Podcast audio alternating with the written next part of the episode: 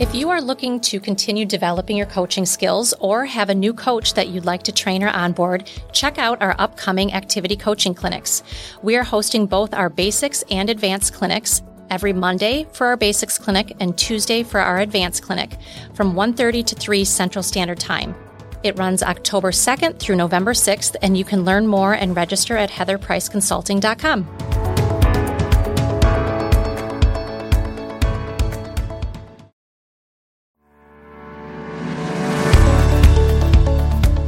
Hey everyone, welcome to Activity Coaching Conversations with Heather and Sabina, where we discuss coaching strategies for the overachievers, the slow starters, and everyone in between. We're going to share everything we know about instilling early success habits, the science behind activity, and how to build a values based, FR centered coaching philosophy. Activity Coaching Conversations is all about balancing accountability with the art and science of coaching. Welcome back, everyone. In this week's episode, we're going to talk about the power of activity analysis and applying the Granum ratios to the real world. This is an area that requires not only knowing what the ratios are, but how to apply them in a way that inspires FRs to make small changes in activity that lead to disproportionately larger changes in productivity. We'll talk through six of the key benchmark ratios and give you some examples of how to apply them. Then we'll role play how to do an activity analysis meeting with an FR. Heather, what has been your experience with activity analysis? Yeah, over the years, we have seen so many people actually cringe at the numbers, right? Right. Or balk at digging deeper into them. But this is really where, as a coach, you have the opportunity to shine. The ratios are a necessary and impactful topic for activity coaches and even for producers alike. We've had CUDs, GDDs attend our clinics in the past, and they have commented on how much they have learned about the impact of the ratios for themselves and their businesses personally. So it can be a lot of numbers, but if you become an expert in them, it actually can be fun. I couldn't agree more. And I will tell you right up front, I am definitely not a math person. So I learned a long time ago not to think of it as math, but to think of it as looking for trends and patterns, because that's really what you're doing. CRM, Excel. I mean, there are a lot of places that'll do the math for you. So I want to start by explaining that there are actually three levels of activity to consider totals, averages, and ratios. Totals are just that. Those are the raw numbers that an FR needs to hit, regardless of the time they put in. For example, 250 fact finders is a total. It's a number that doesn't change regardless of how many days, weeks, or months you have to get there. The next level is the averages. Now, averages can be useful in certain situations, but they can also be tricky. Reps tend to want to prorate their activity to the days worked and ignore the totals. So, for example, they may work three days, keep nine appointments, and then say, but I kept three a day, but they didn't hit the total required of 15. So averages are best for comparison purposes. Like, say you were looking at the first three months compared to the second three months, and that's how you could see improvements. The third level of activity is the ratios. Now, ratios measure skill and effectiveness. So, for example, the closing ratio measures how good a rep is at moving people to action. The percentage of times a rep asks for referrals relative to their kept appointments is an effectiveness ratio as well as is the number of names they get per time asked. So you really have to watch all three because all three of those levels have to be in sync for the overall health of a rep's practice. If you're only looking at one of them, it's possible to look good on the surface and still be struggling underneath. Now, Heather, where can producers and leaders go to find this wonderful information? Yes. So for our NM clients who are listening, obviously CRM is the go to resource for tracking all activity totals, averages, and ratios. But of course, GI, GO applies, right? Garbage in, garbage out. For today, we're going to assume that your producers have good posting habits and that their numbers are accurate. So the monthly activity and ratios report is my favorite go to report for an easy yet comprehensive summary of all three types of activity. So the totals are summarized on the first page. The averages and the ratios can be found on the second page. And this report can be found in the same location as the Blue Book report under classic reports. If you are not already incorporating this resource into your monthly or quarterly reviews, do it now. it really will be a game changer in your activity coaching. So, Sabina, do you want to take us through some of the actual ratios and benchmarks? Yes, I do. Thank you for asking. Um, let's look at some of those. So, there are a lot of ratios. I'm going to key in on six of them. So, remember Granum's adage about knowing the truth of your situation. The reps that you coach might be higher or lower than these benchmarks. So, these are a starting point. So, number one, and this is the source of many, many issues asking for prospects, right? So at least 75 to 80% of kept appointments, your reps should be asking, right? At least 75 to 80% of their kept appointments if they're keeping 60 a month. Now, why, Sabina, aren't you saying it should be 100%? Well, obviously, if it were 100%, that would be awesome. And we're not ruling that out. But as I said, we're talking about applying these ratios in the real world. So there are often times that keep reps from asking. Sometimes when they're brand new, they forget, they run out of time, they have a joint partner who doesn't ask, and so forth. So if they're seeing the right number of people and they're asking 75 to 80% of those kept appointments, they should be fine. The second part of that, or the second ratio we're going to look at, is how many names are they getting per time asked? On average, they should be getting two to three names every time they ask for referrals if they're properly prepared. That's straight out of Granum. Granum says if you're not getting three names every time you ask, you are not a professional prospector. So, those are the two things that you want to look at asking for prospects, and then how many are they getting per time asked. The third ratio, and one of the most important ones, is how many then of those QSs are turning into fact finders. 30 to 35% of the QSs should be turning into fact finders relatively quickly. This is the 10 to 3 of 1031. And it's a key statistic for future success, one that you should look at early and often. A lot of times that ratio will be at 20%. And you think, oh, they're getting close. But that 10% ratio can make a huge difference in the output. So that's the thing that happens right away. It's the three to one that happens later, but that 10 to three happens quickly. Another key ratio that goes directly to productivity is the cases open to closes. So this is a little bit of a weird ratio. It should be 125 to 150% by at least the third month. And the reason that it's over 100 is it's net of cases that never make it to a close, which should be minimal, but it's also inclusive of multiple closes. So if I ask Heather to take action and she wants to think about it, and then I ask her again a week later, she wants to think about it some more, I ask her again. And the third time she buys, I actually get three closing attempts for that, for that one open case. So that's why it's over 100%. This is one that I think people don't pay enough attention to. And this is one of the reasons I have found is that, I mean, there's several reasons, but one of the main ones is reps want to often cherry pick their cases and they want to move forward quickly with the ones that they feel pretty confident will close. And then some of them stay on the back burner for a while. I always like to say, let the process do its work. Everybody that you open should have an opportunity to say yes or no to you. That's not, as a rep, that's not your decision to make. So you really want to pay attention to that. And in your activity coaching meetings, one of the questions you always want to ask when people have an open case is when is the close scheduled? Not is it scheduled, but when is it scheduled? And that will tell you very, very quickly if people are moving things forward. The fifth one is the closing ratio. So if you're doing a good job of moving people to the close, what percentage of them are you able to influence to take action? So when you're selling to someone for the first time, it's going to be in the neighborhood of 33 to 40%, right? Because you're getting them on board the first time. When you are selling to someone who is an existing client, the good news is it shoots up to 60%. So that bodes well for the future.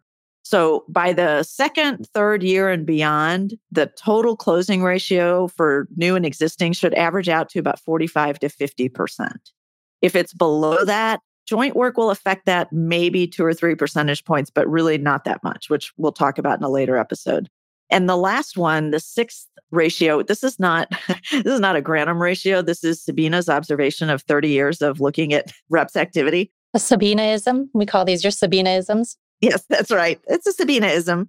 80% or more of the appointments a rep keeps should be in the core activities of fact finding, opening, and closing.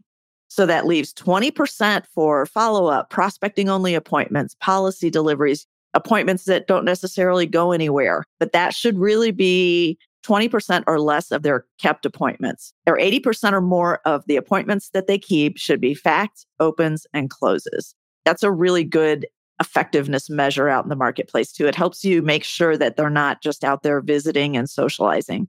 Heather, anything you want to add to that? No, I mean, I would just say that it's easy to get lost in the numbers, right? They can start going over your head pretty quickly, but it really does pay to dig into them and to really understand them. And what I love most about the numbers and the ratios is that it allows you to take the emotion out of the results, right? It really is the science. So when you're activity coaching and you're talking to reps and you know they're like, I don't know, I'm just frustrated because all of my meetings are canceling. None of them are keeping a quick glance at their made to kept ratio can tell you that the reality is they're keeping 50% of the meetings. And while it might feel like everyone is canceling, they're in the norm. And so, as a coach, I think it's really important to help make sure that you are connecting the numbers and comparing that to how they feel to give them a taste of reality. So, we can't really reiterate enough that the numbers tell you the truth of your situation, good or bad, right? Yep, that's exactly right. Yeah. So now it is time for our Say, Say that, that, again. again. All right. So, what we're going to do today is we're going to go through what a difference in one metric can make to actual dollars in a rep's pocket. So, we're going to take you through a detailed activity analysis, but we're going to key in on one particular metric. So, Heather's going to be the rep, and she's a good one, as you'll see. and we're going to just walk through this, right? You're a good rep, rep. So we're just going to drop into the middle. I, just to give you a little setup, it's the end of the year and we're looking at a year's worth of data. So these numbers are going to be pretty solid. Okay. So, Heather, one of the things we're going to do is walk through an activity analysis, but we're going to key in on one metric. So, let me ask you a question.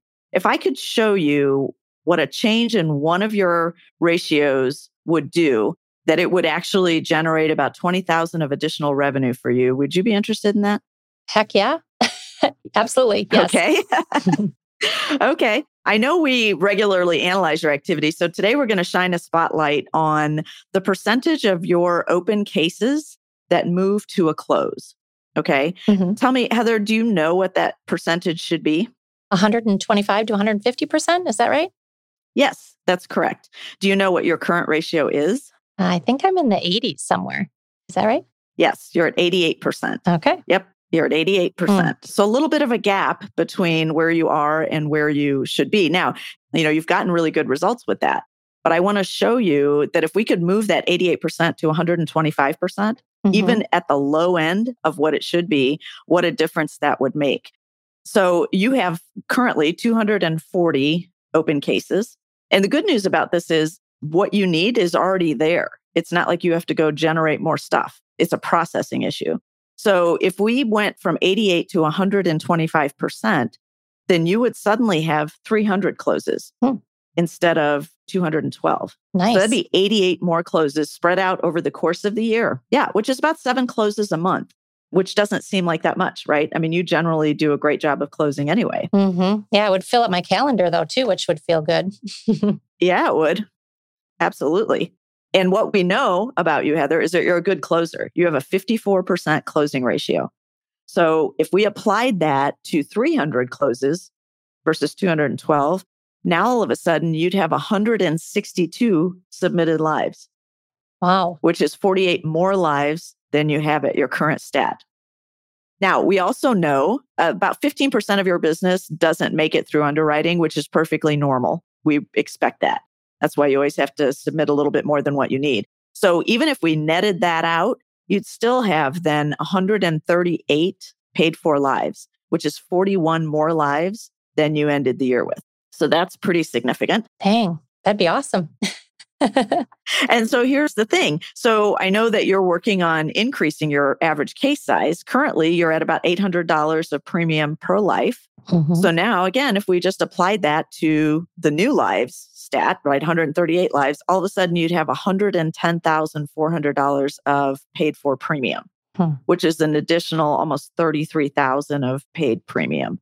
So that's a pretty significant number, right? Mm-hmm. Now, so let's go even further with that. You're on tap, right? So if we applied your tap rate to that premium, now all of a sudden you're at $86,112 of FYCs, huh. which is an $18,000 increase. I'll take a raise. I'd love a raise. Yeah, you don't have to do that much to give yourself a nice big raise. And here's the next piece of it there's more, right? Because you're also, remember when I said you were a good rep? You're also really good at your new clients to lives ratio. So of those 138 paid lives, 64% of them are new clients.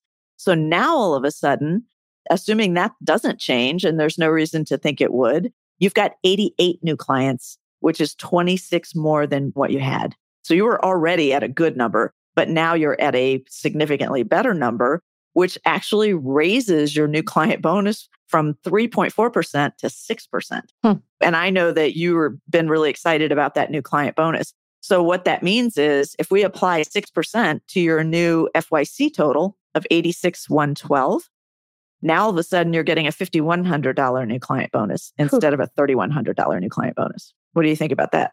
An extra 2000 plus. Yeah, I'll take it. Yeah, right. so for just seven closes a month, if you could get that 88% to 125%, if we looked at the increase in your TAP commissions, your first year commissions, and the increase in your new client bonus, it's just over $21,000 of additional actual revenue for you. So what do you think? Oh my gosh, I'm excited. I had no idea and it doesn't sound too hard. I'm actually excited to talk a little bit about the the how to. Like let's talk about how I can increase that, discuss some strategy. Absolutely. I think we can put together a plan and get you there. I think it's a great plan for next year. All right. So, Heather, I was just going to ask you how you felt about going through that kind of an analysis. I mean, as a rep, I would say it would be hard not to get excited, right? I mean, the numbers don't lie. Yeah. And reps are busy in the day to day, right? They're busy working on the mm-hmm. activity mm-hmm. and out seeing people. They're not going to take the time to dig into the numbers like this. And so, what an incredible value you just added to the reality of my situation, but also in terms of painting a picture of what could be. I think that's what's most exciting. And I think what coaches sometimes forget, maybe don't forget or they don't have the skill, but to be able to see the impact that you can have and helping paint the picture of what success could really look like and taking them to the next level. So I thought it was awesome. Exactly. I think it also shows you that it doesn't have to be always about what's missing and negative about you're not doing enough, you're not doing enough. It can be used to really be motivational mm-hmm. and inspiring. Yeah, absolutely. And obviously this episode is focused all on the ratios themselves. So that's what our role play was, was specifically on the ratios. The next part of the conversation mm-hmm. obviously mm-hmm. would have been strategy, right? Okay, let's talk about how to get you those additional closes. Correct. Well, for more details on understanding the ratios, how to coach to them, and really how to take your reps to a next level, check out our advanced clinic at heatherpriceconsulting.com backslash events. Thanks for joining us today for Activity Coaching Conversations with Heather and Sabina. If you found value in this conversation, please like, share, and leave a review in your favorite podcast app. And to learn more about our activity coaching clinics and how to hone your skills, visit heatherpriceconsulting.com. Link is in the show notes. Thanks again for listening. Keep learning and growing.